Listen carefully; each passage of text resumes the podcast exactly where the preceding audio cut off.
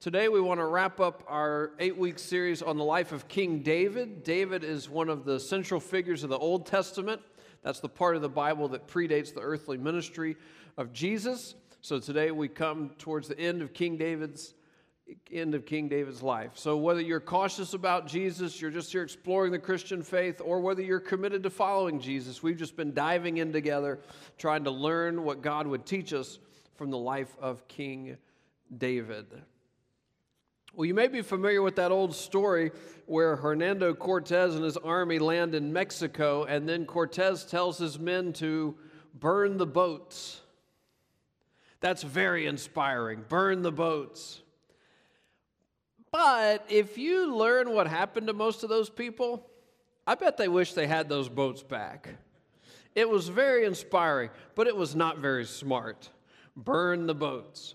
And the reason for this is when you try something new, or when our church tries something new, or whatever, the most important thing is to have a game plan. Write a game plan. How are we going to make this thing work? But in the back of your head, it's also helpful to have an exit strategy. Like, how are we going to get out with our integrity intact if this doesn't work out with minimal harm done? So, a game plan is most important, but it also helps to have an exit strategy. And the truth is, life kind of works the same way. Though it's most important is to have a game plan. How are we going to make this work? But play the movie forward 100 years. When you play the movie forward 100 years, none of us are here. Right? So someone else is is shaping your family. Someone else is doing your job. Someone else is pastoring this church. Hopefully. I don't think I have 100 more years in me most days. 99 maybe, but we'll see. So, someone else will be leading your ministry team. Someone else is doing your job. Someone else lives in your house. So we need a game plan. We also need to, in the back of our head, be thinking exit strategy. So, this brings us to our passage for today. It's what Katie read for us earlier. And we're getting to the end of King David's life. And what we learn at the end of his life, and part of what he's modeling for us, is he has more than an exit strategy. He wants to leave a legacy. He wants to leave things better than he found them. And so First Chronicles 28 2 says, King David rose to his feet and said, Listen to me, my fellow Israelites, my people. I have had it in my heart to build a house as a place of rest for the ark of the covenant of the Lord, for the footstool of our God, and I made plans to build it. So, this is King David's final State of the Union speech. And everybody's assembled. They're excited to hear, but they're a little nervous, and their frail king stands up to his feet. What will he say? What he says is he shares this dream that he's always had deep in his heart. He has always wanted to build a temple where God's people could come and God's people could worship. He, he, he cared so much about this, he's had blueprints made for it. So a few years ago, there was this book that was written, and the book name of the book it became very popular. It was called Halftime, and the point of the book was that at halftime of a person's life, for instance, you go and you evaluate your game plan. Is what I'm doing working? And the author of the book, as a Christian, at the halftime of his life, and halftime can occur for different people at different times, but at his halftime, he decided the first half of his life had been about success, the second half of his life would be about significance. That the first half of his life had been about what he could earn, and the second half was going to be about what he could give. And so when we look at King David, I think we see this similar sort of thing that he's had this sort of halftime transition. He wants to build this temple for God and for God's people, but it's not an ego thing for him. It's not, I can, I can really do this, I can prove myself. This is a dream he's had deep in his heart, and he desires to do it. So, as we walk through the passage for today, I hope you and I will look together for insights about how to have more than an exit strategy, but actually how to leave a legacy, to leave a legacy in your relationships, in your, in your family, to leave a legacy on your team or on your campus, in your ministry team, in our community, in the work that you do. Some of these will apply to you, and some of them may not apply quite as much depending on where you are in life.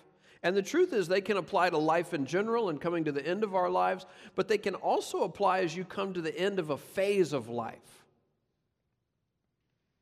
Come to the end of a commitment. So let's look together at these. What can we learn? What can God teach us from the life of King David about how to leave a legacy more than just have an exit strategy? Here we go. Number one, number one, number, number, number, number. One, very good process of elimination. Number one, accept limitations and yield to God's larger plan. Accept limitations, yielding to God's larger plan. Chapter 28, verse 3 says, But God said to me, You are not to build a house for my name, because you are a warrior and have shed blood. So David has this desire. He's got a deep in his heart desire to build God's temple. And the truth is, David's last years have been pretty rough. If you've been here the last two weeks, you will remember I keep saying the last two weeks were not Hallmark movie sermons. Almost lost half the congregation. Apparently, a lot of people like Hallmark movies. But the last few weeks have not been Hallmark movie sermons. They've been tough. David had some really tough years in there. He made some bad decisions, and the play out of that was a whirlwind for years on end. So, wouldn't it be great here at the end of my life? I can build this temple, I can go out on top. So, it makes sense to me. And God says, Nope. I don't know if that's a direct quote from God, but, but in substance it is. Nope. God makes clear to David he is not going to get to build the temple. Yes, the temple's going to get built, but David's not going to get to build it. David's not going to get to see this dream he has come to fruition. This happens multiple times in the Bible. Where, for instance, Moses led the people in the, in the wilderness for 40 years to the promised land. Did Moses get to, to go into the promised land? Nope. So David's in sort of that same boat. He's coming to the end of his life. The reality is sinking in more and more. He's desired to see this temple built, but it's not going to happen on his watch. So he has to decide what he's going to do. He has to make a decision. Is God a character in his story, or is he a character in God's story? That's a big question. Is God a character in your story, or are you a character in God's story? Who's in charge? Who sees the big picture? David is faced with this decision that he won't get to see his dream come to fruition. So, how's he going to respond? Is he going to pout? Is he going to burn the blueprints? That gets me to point number two pass along the blueprints. Pa- point number two is to pass along the blueprints.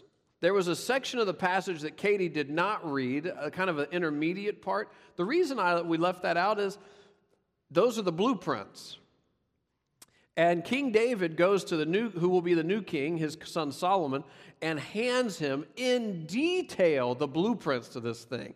In detail. If you want to read all the details, you can look at those verses right there. If this sermon gets totally off the rails, you can start reading it right now. You might enjoy it. But the point is, pass along the blueprints. It sort of has this sense of like, here's the blueprint, Solomon. And here's a drawing I made on a napkin one time. And here's a sticky note I wrote down. I mean, he gives him everything in excruciating detail. And what David is doing here is he recognizes this is actually God's project. God is the one actually doing the work here. And David's job was to get it from where it was to where it is today. And now he's supposed to pass it along to Solomon so Solomon can pick up where he left off. Now, if you've ever had something deep in your heart that you care about, you realize how hard that is. You can see the work that God the Holy Spirit has been doing in King David's life because it's a hard thing to see this is dream that I had, this is thing I've desired so deeply, and now I realize, and it's just a baton I'm supposed to hand to the next runner. That's hard. That's very difficult. But that's what King David's choosing to do. David realizes God's work is more important than his role in it. God's work is more important than your role in it. God's work is more important than my role in it. Do we believe that? Do you believe, do I believe that God's work is more important than my role in it? Because when we do come to believe that, it gives us the courage to open up our hands a little bit. It gives us the courage to pass along the blueprints instead of say, well, if I don't get to do it, they're just going to figure it out on their own. Number three, point number three, is to support but don't lionize your successor. Support, don't lionize or oversell uh, your successor. chapter 29, verse 1. Listen to the rousing endorsement King David gives to the new King Solomon. King David said to the whole assembly, My son Solomon, the one whom God has chosen, is young and inexperienced. The task is great because this palatial structure is not for man, but for the Lord God. How's that for a rousing endorsement? He says, here's his descriptions of his successor. He is young and inexperienced. So, not too many years after the halftime book came out, a, a book came out called Good to Great, and it was comparing good leaders and great leaders. And the, one of the points was you can't always tell when they're actually leading. Where you learn the difference is when people retire. That great leaders will try to set their successors up for even greater success, and good leaders actually hope the organization struggles in their absence so that everyone will realize what a good leader they were. So, David is not overselling how great a king Solomon is going to be. And at first, you're kind of like, come on, David. But then I actually think it's, it's actually pretty insightful. It's pretty insightful to do this because he clearly endorses Solomon. He clearly says Solomon is God's choice. God's behind Solomon. I'm behind Solomon. All you jokers better get behind Solomon. Solomon is the choice. But he also emphasizes at the same time Solomon is not Superman. There are going to be some bumps in the road. When, and he's got a tall order ahead of him. He's young, he's inexperienced, and he's doing something we've never done before. There are going to be bumps in the road when we move from someone who's been a king for 40 years to someone who's been a king for one minute. There will be some bumps. Be prepared for the bumps. But I still support our new king. So support, but don't lionize your successor. Don't set them up to succeed, not to fail by overselling who they're going to be. Number four, this is number four, number, number, number. Finally, number four is to model generosity towards the legacy. Model generosity towards the legacy. Verse 2 of chapter 29, David says, With all my resources, I have provided for the temple of my God. So David says he supports Solomon, but then he takes it a step further. He starts to fork over a bunch of stuff his gold, his silver, his precious stones, his precious metals. He's, I'm giving this so that we can start to build this temple. And that's when the people kind of realize oh, wait, he really does support Solomon. He's starting to, to act behind his words. So, so David models financial generosity, but there are other kinds of generosity. You can be generous, for instance, with your time. You can be generous to take the time to check back in because you care so much about the work the team is doing. You can be generous with kind words. You can be generous with your presence at key moments. But the point here is having some kind of action that backs up your words. So, what David has done is he gets sort of towards the end of life, but with a focus on leaving a legacy, he realizes it's not all his to do. He's done his part, but he has limitations. Now it's his responsibility to pass it along. And so he passes along his blueprints, he passes along his support to his successor, and then, and this is the important point, he starts to put actions behind his words so that it's clear he means what he is saying. If you keep reading the passage, you'll actually see that his, his approach had a huge impact on the leaders of Israel. They were so excited that David was so excited, they started to fork over their stuff. their gold, their silver, their precious stones and metals for the temple. So at this point, you realize Solomon is set up to succeed. And then the people, the nation was so excited, their leaders were so excited, they all were filled with joy and worshiped together. Now, some of y'all are starting to put the pieces together, and, and, you're thinking, okay, I get it. The point of the sermon this morning is I'm supposed to put Lake Forest Davidson in my will. And that is not the point of the sermon this morning. Now, I think you should put Lake Forest Davidson in your will. I have people who can help you do that. But that's not the point. We're also, some people are thinking, okay, I think I know the point. We're in the process of trying to buy land and make blueprints and buildings and all that kind of stuff. That's, he's going to turn towards that. Nope, that's not the point this morning either. That would have been really smart if that had been the point, but that's not the point uh, this morning either. And part of the reason that's not the point is, is I think like moving towards a, a, more permanent facility over these next years, I think that's an important step for the life of our church, but I don't think that's the legacy of our church. This, the sermon this morning is about legacy.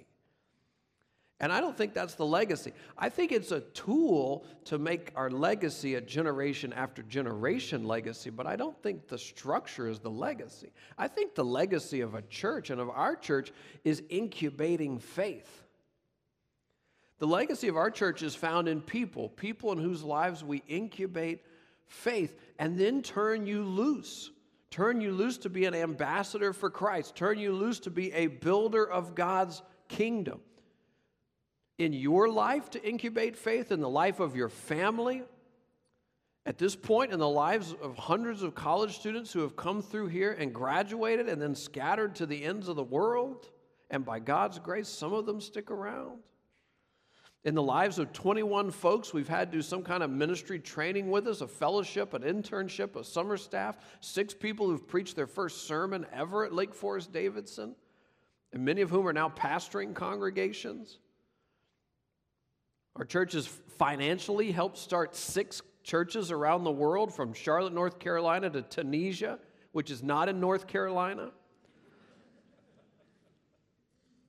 So spell further.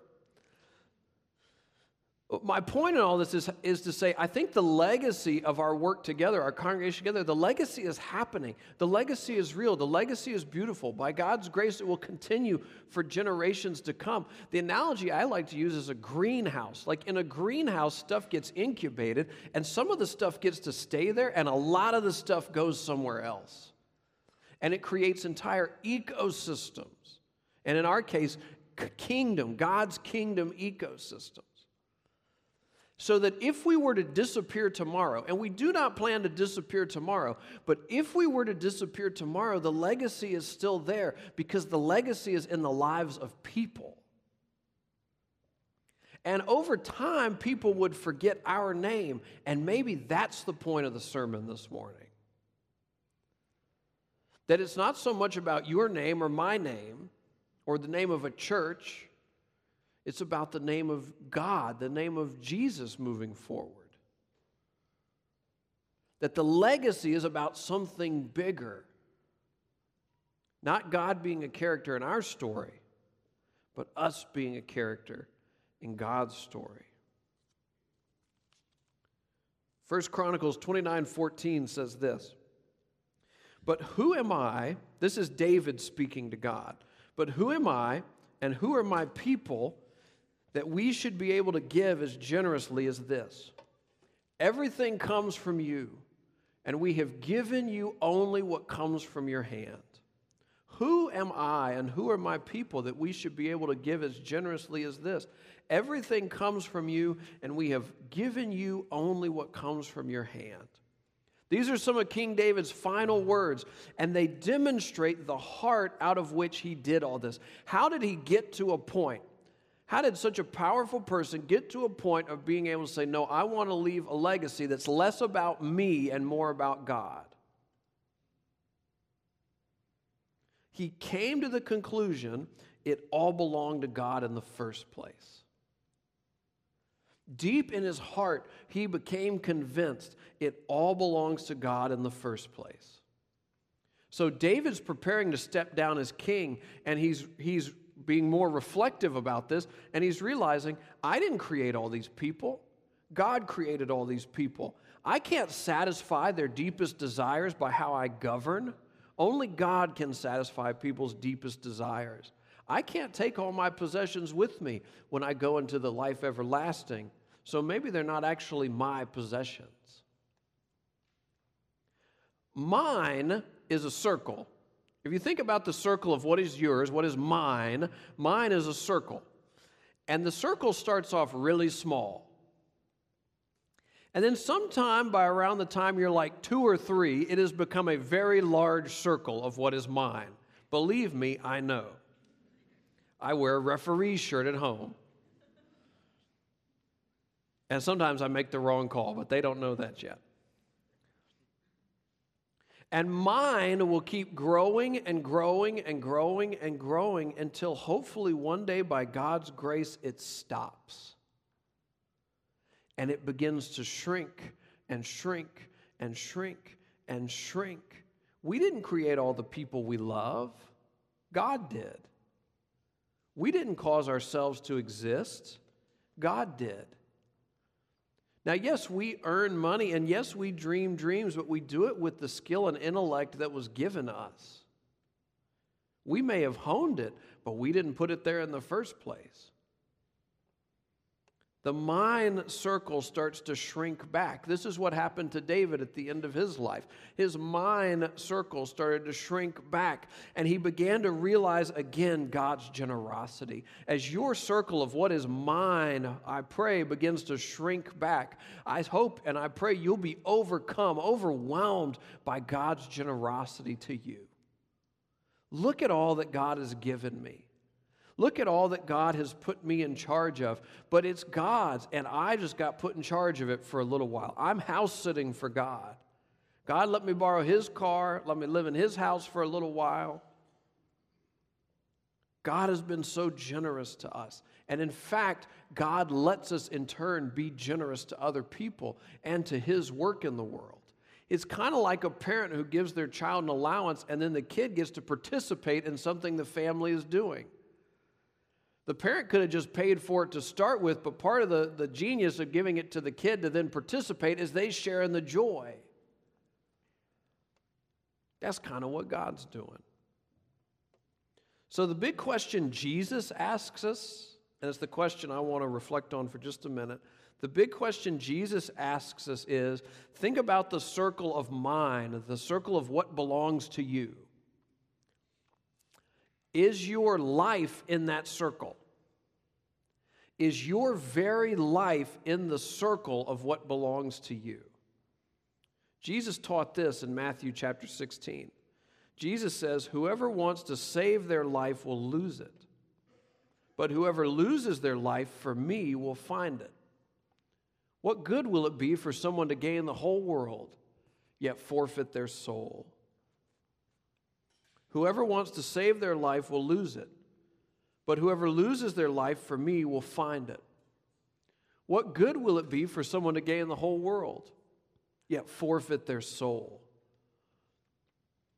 Jesus is saying, here's the good news you can find life you can really live. Your life can count for something. You can live for a purpose. You can make a wonderful difference in this world. Your life can, can be worth something. Your life can continue eternally with God. So you can really live, and you will really live from the passenger seat.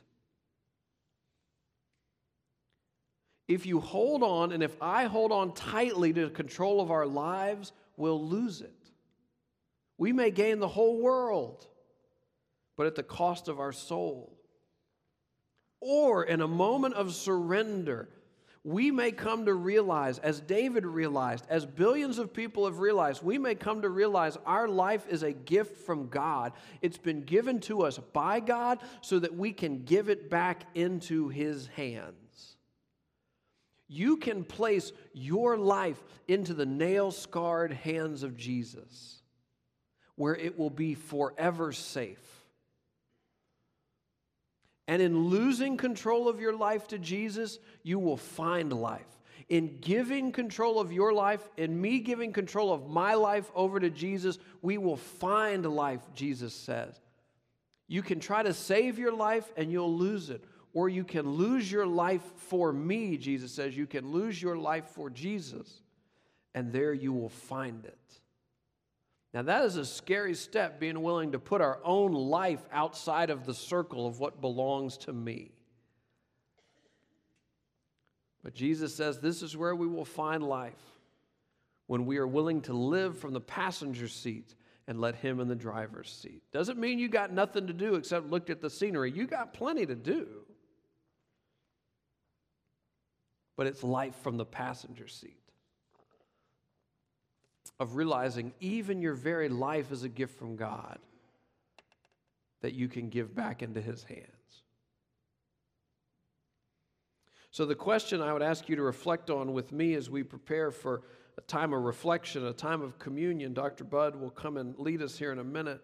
The question is Is your circle of what is mine growing or shrinking? Is your circle of what is mine growing or shrinking? Are you holding on tighter or are you becoming more open handed to the work of God? Are you saving your life or are you losing it? Is your life exuding joy or anxiety? Are you exuding generosity or greed? Are you just trying to make an exit or do you want to leave a legacy? Are you a character in God's story or is God a character in your story? The communion table is Jesus' invitation to come and to realize everything will be okay even if the circle is shrinking. Because, in fact, in the hands of Jesus, it will work out better. You will find life you didn't know was even imaginable, and you'll find it in the passenger seat. Now, don't just move over to the passenger seat for anybody. Choose very carefully who you let sit in the driver's seat. Our lives are forever safe in the nail scarred hands of Jesus. So, with that, I'm going to lead us in just a time of prayer, and then Dr. Bud will come and lead us into communion. Let's pray together.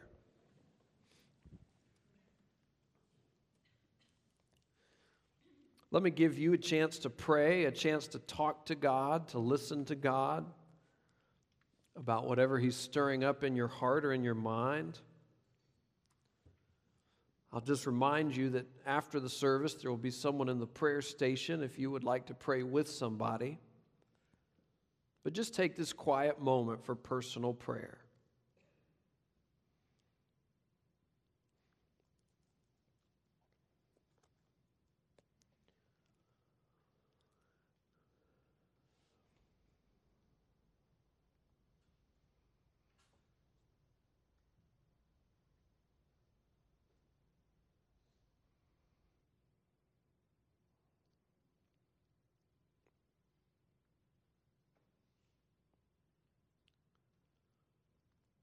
Lord, I do thank you for our congregation gathered this morning.